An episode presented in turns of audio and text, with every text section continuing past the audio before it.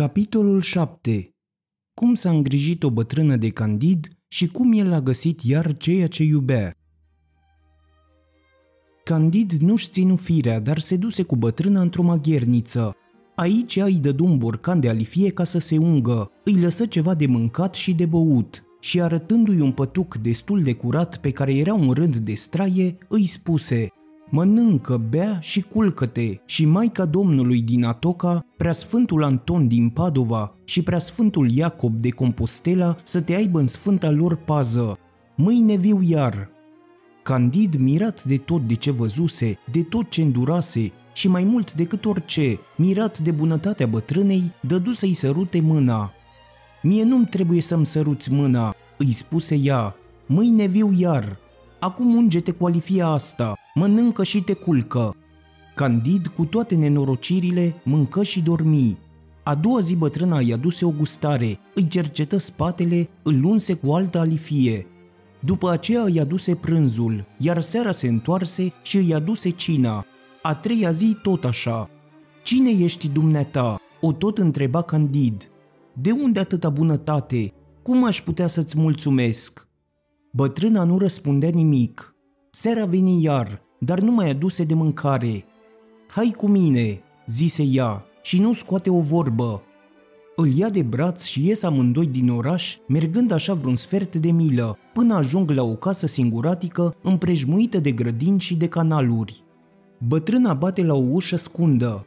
Ușa se deschide și bătrâna îl duce pe Candid pe o scară tăinuită, într-o odaie cu aurituri. Îl lasă pe o canapea de brocart, închide ușa și pleacă.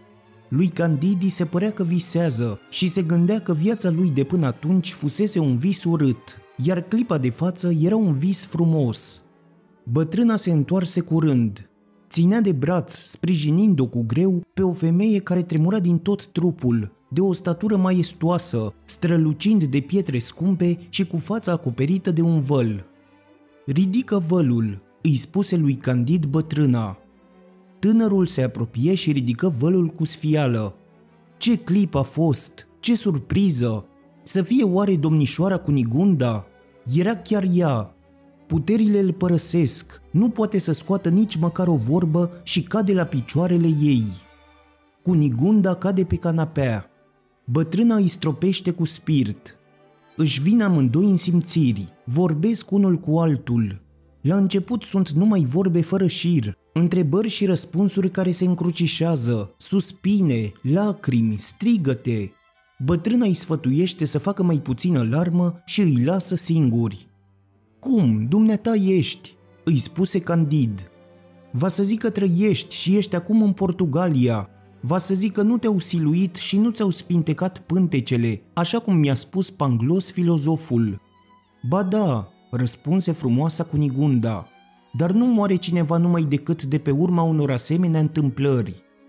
Dar tatăl și mama dumitale au fost omorâți?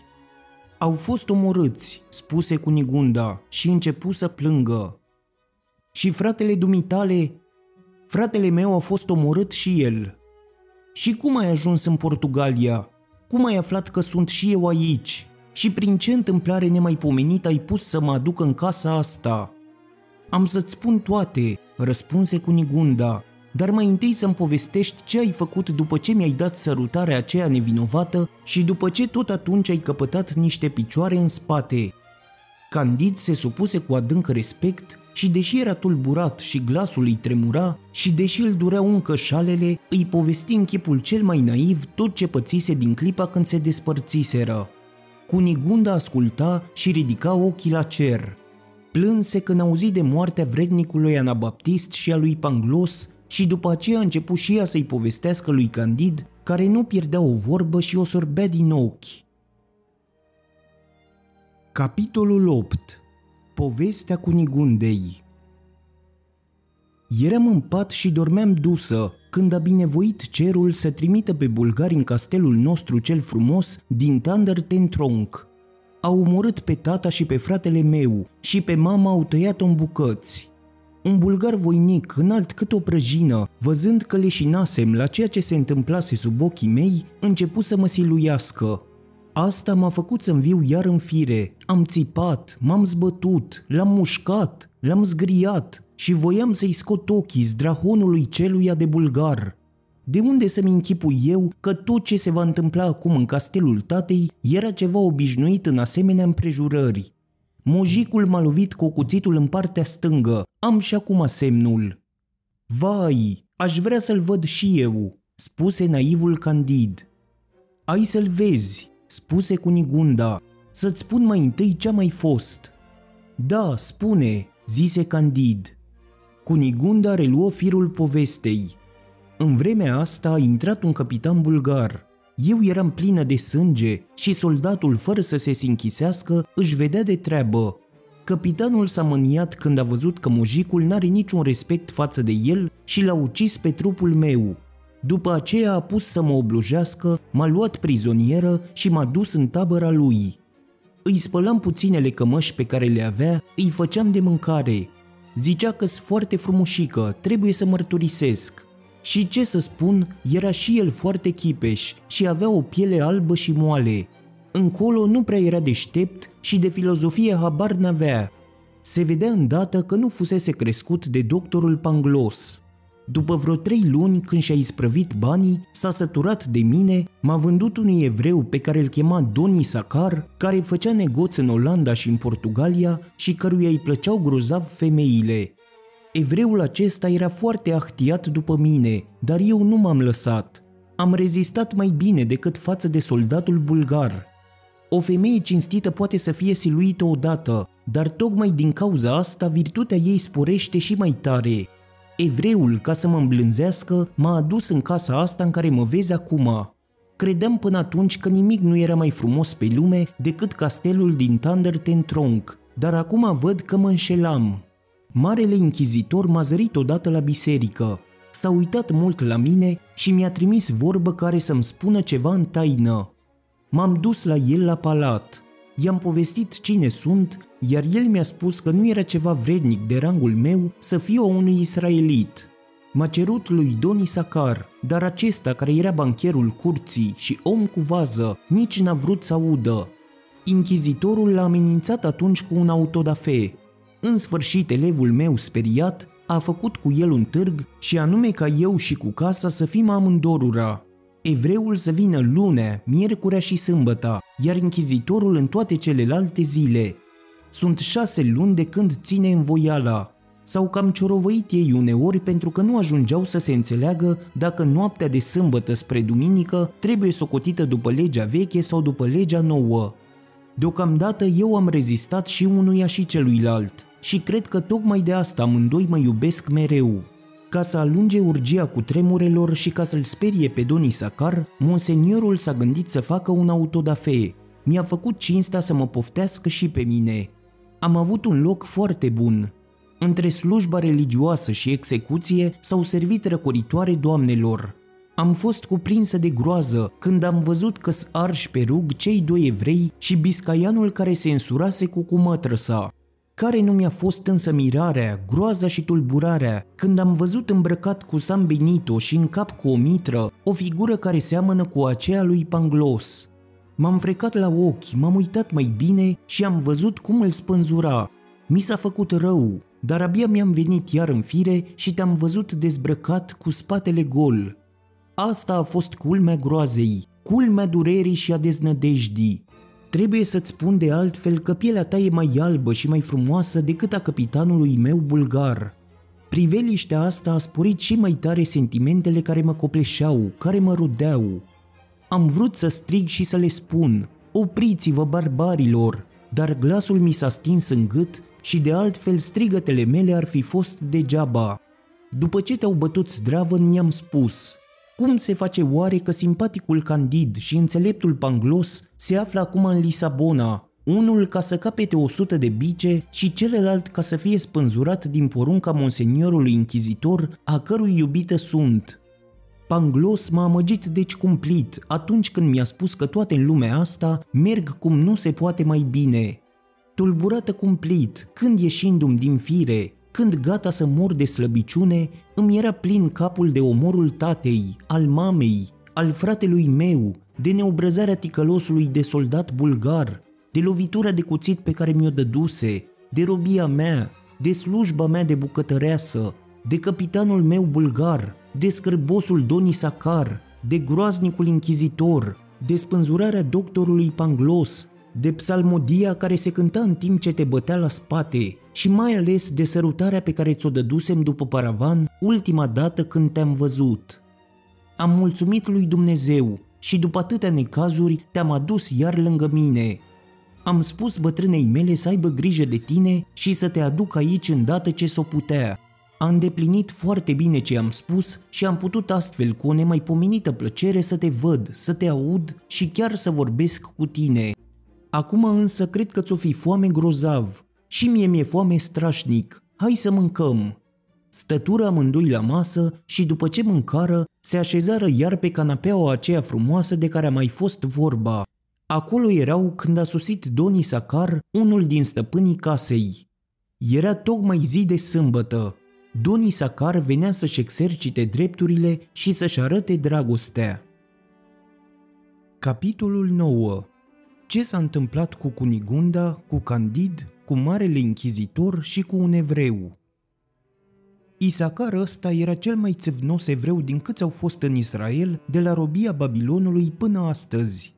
Cățea de galileană ce ești, zise el, nu ți destul domnul inchizitor. Ce, și pușlamaua asta trebuie să te împartă cu mine?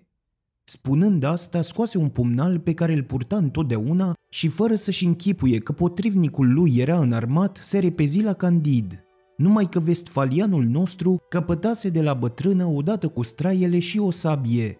Repede trase sabia și cu toate că era un om foarte blând din fire, culcă pe israelit la pământ, la picioarele frumoasei Cunigunda.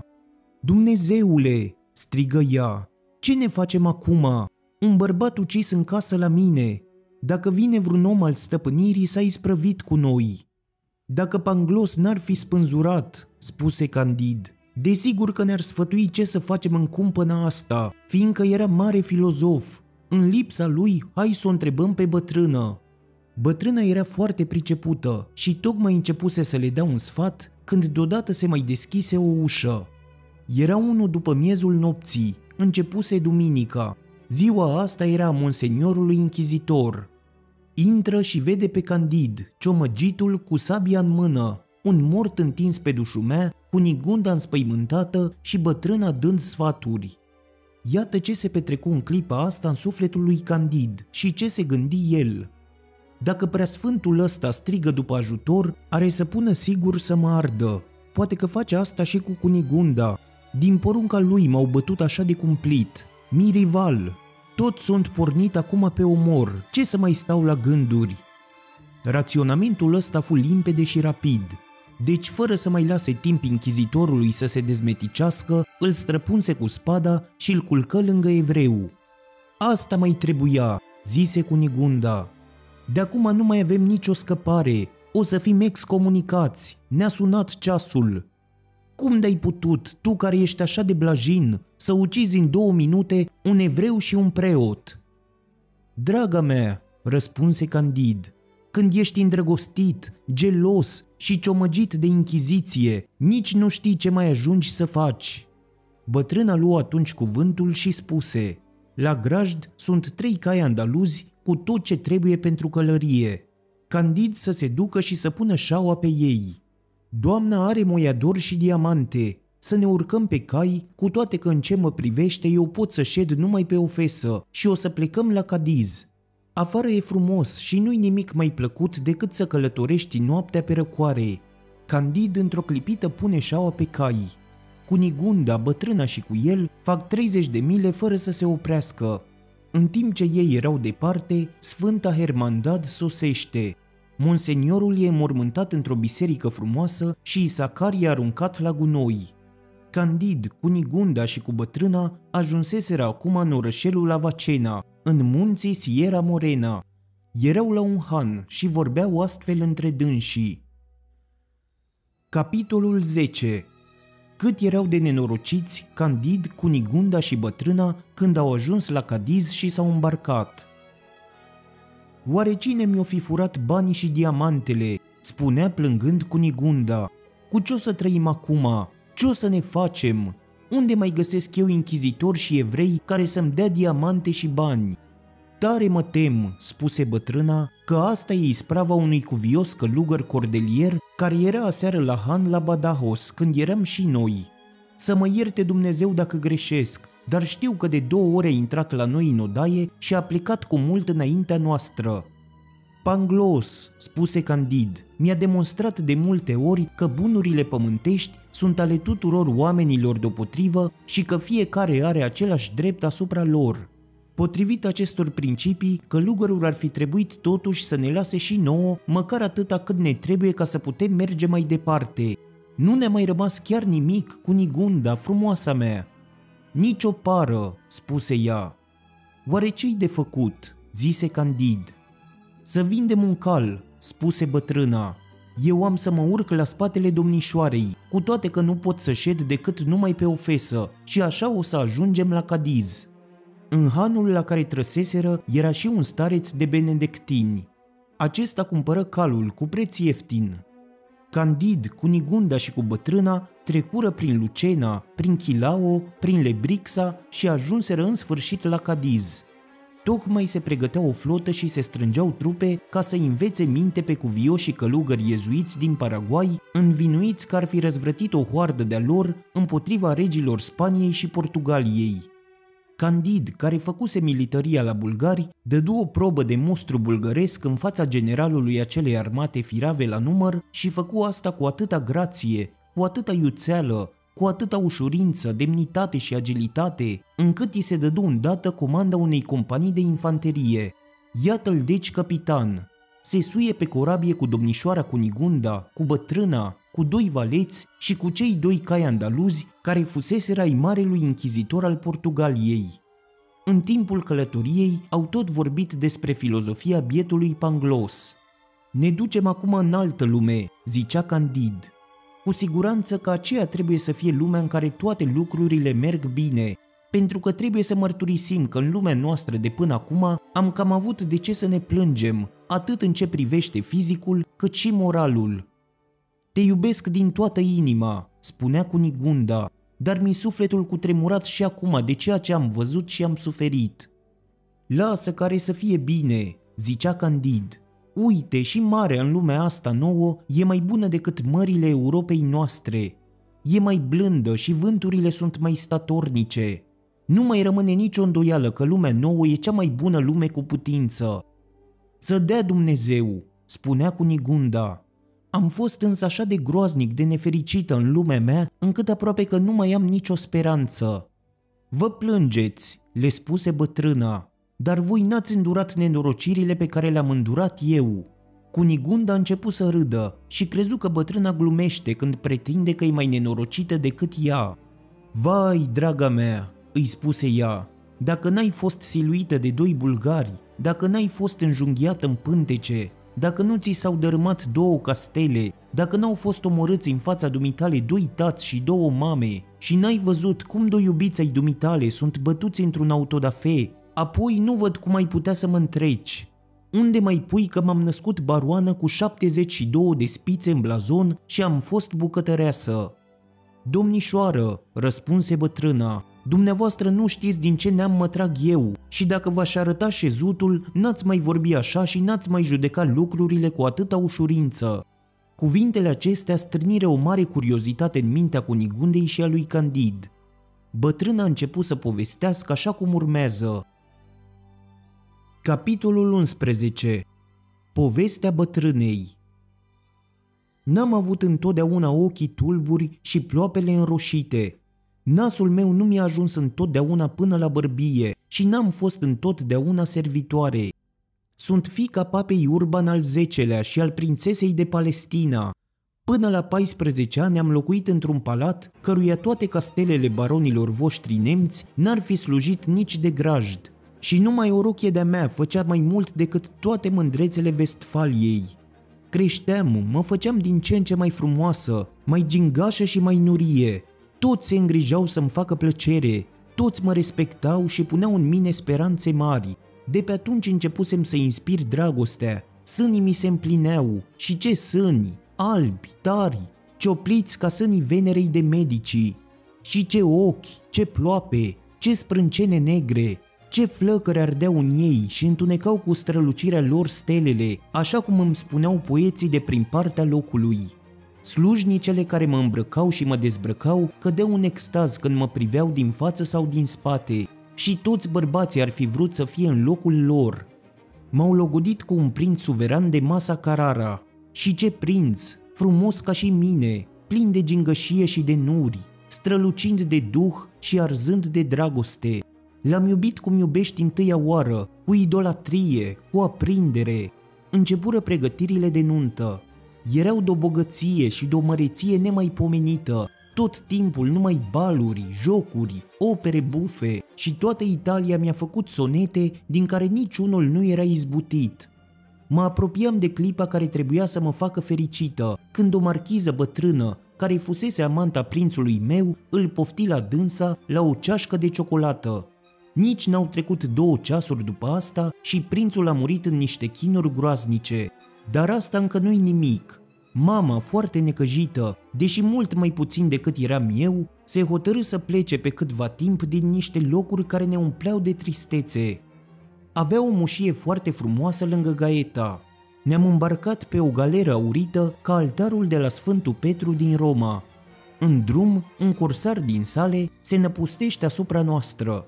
Soldații noștri se apără cum se apără soldații papei, adică aruncă armele și cad în genunchi cerând corsarilor iertare în articulo mortis. Pirații îi despoie pe toți, lăsându-i goi ca niște măimuțe, și pe mama la fel, și tot așa și pe cameriste și pe mine. E minunat lucru repeziciunea cu care domnii aceștia dezbracă lumea. M-a mirat însă mai mult decât orice că ne-au pus tuturora degetul într-un loc în care noi femeile lăsăm să ni se pună de obicei numai canule. Ceremonia asta ni s-a părut foarte ciudată și până când nu călătorești așa judeci lucrurile. Am aflat însă în curând că ne-au făcut așa ca să vadă dacă n-am ascuns acolo niscai diamante. E un obicei stabilit de multă vreme la națiunile civilizate care au curăbii cu care străbat mările. Am mai aflat de pildă că domnii cavaleri din Malta fac asta întotdeauna când prind turci și turcoaice. E o lege a drepturilor ginților care n-a fost călcată niciodată. Nu vă mai spun cât de greu e pentru o prințesă tânără să fie dusă roabă în Maroc cu mamă sa. Vă închipuiți ce am avut de îndurat în corabia piraților. Mama era încă foarte frumoasă, domnișoarele noastre de onoare și chiar slujnicele noastre aveau mai mulți nuri decât are toată Africa, iar eu eram fermecătoare, eram frumusețea, gingășia însăși și eram fecioară, dar n-am rămas așa multă vreme. Floarea asta care fusese hărăzită prințului de masa Carara mi-a fost smulsă de capitanul piraților. Era un harap groaznic și credea că îmi face cu asta o mare cinste, a trebuit într-adevăr ca doamna prințesă de Palestina și cu mine să fim zdravene, ca să putem rezista la tot ce am suferit până am ajuns în Maroc. Dar să lăsăm asta. astea sunt lucruri așa de obișnuite încât nici nu face să mai vorbești de ele. Marocul înnota în sânge când am sosit. 50 de fii ai împăratului Mulei Ismail aveau fiecare partidul lui. Asta stârnise 50 de războaie civile. Se băteau negri cu negri, zmoliți cu zmoliți, mulatri cu mulatri. Era un măcel necontenit de la un capăt la celălalt al țării. Abia ne-am scoborât din corabie și niște harapi dintr-un partid dușman aceluia din care făcea parte cursarul meu s-au înfățișat ca să ia prada. După diamante și aur, nu eram ce avea el mai de preț. Am văzut atunci o luptă așa cum nu mai puteți vedea în Europa. Oamenii de la miază noapte n-au sânge așa de aprins nu sunt așa de turbați după femei cum sunt cei din Africa. Europenii voștri parcă au lapte în vine. Vitriol, foc curge în vinele locuitorilor din munții Atlas și din țările vecine. S-au luptat cu înverșunarea leilor, a tigrilor și a șerpilor din țara lor, să se aleagă care din ei va pune mâna pe noi. Un maur a apucat-o pe mama de brațul drept, în timp ce locotenentul capitanului meu o ținea de brațul stâng un soldat maur o apucă de un picior, unul din pirații noștri de celălalt. Doamnele noastre se pomeniră aproape toate, trase de câte patru soldați. Capitanul meu mă ținea ascuns în spatele lui. Era cu hangerul în mână și ucidea pe toți cei care îi înfruntau turbarea. Toate italiencele noastre și mama au fost sfâșiate, tăiate, măcelărite de monștri care se certau din pricina lor.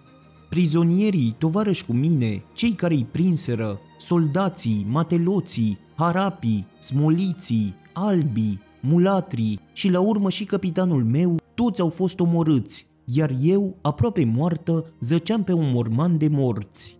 Scene de felul acesta se petreceau, după cum se știe, cale de 300 de poște de jur împrejur, dar nimeni nu uita să facă cele cinci rugăciuni pe zi poruncite de Mahomed. Mi-am făcut drum cu greu prin grămezile de cadavre pline de sânge și m-am tărât până la un portocal pe malul unui pârâu care curgea pe acolo. M-am prăbușit la pământ de groază, de osteneală, de disperare și de foame. N-a trecut mult și simțurile mele copleșite fură cuprinse de somn, un somn care era mai mult un leșin. Zăceam așa în starea asta de sfârșeală și de nesimțire, între moarte și viață, când m-am simțit deodată apăsată de ceva care se tot zbuciuma pe trupul meu. Am deschis ochii și am văzut un om alb și chipeș, care ofta și mormăia printre dinți. O, cheșa gura de seresența colionii,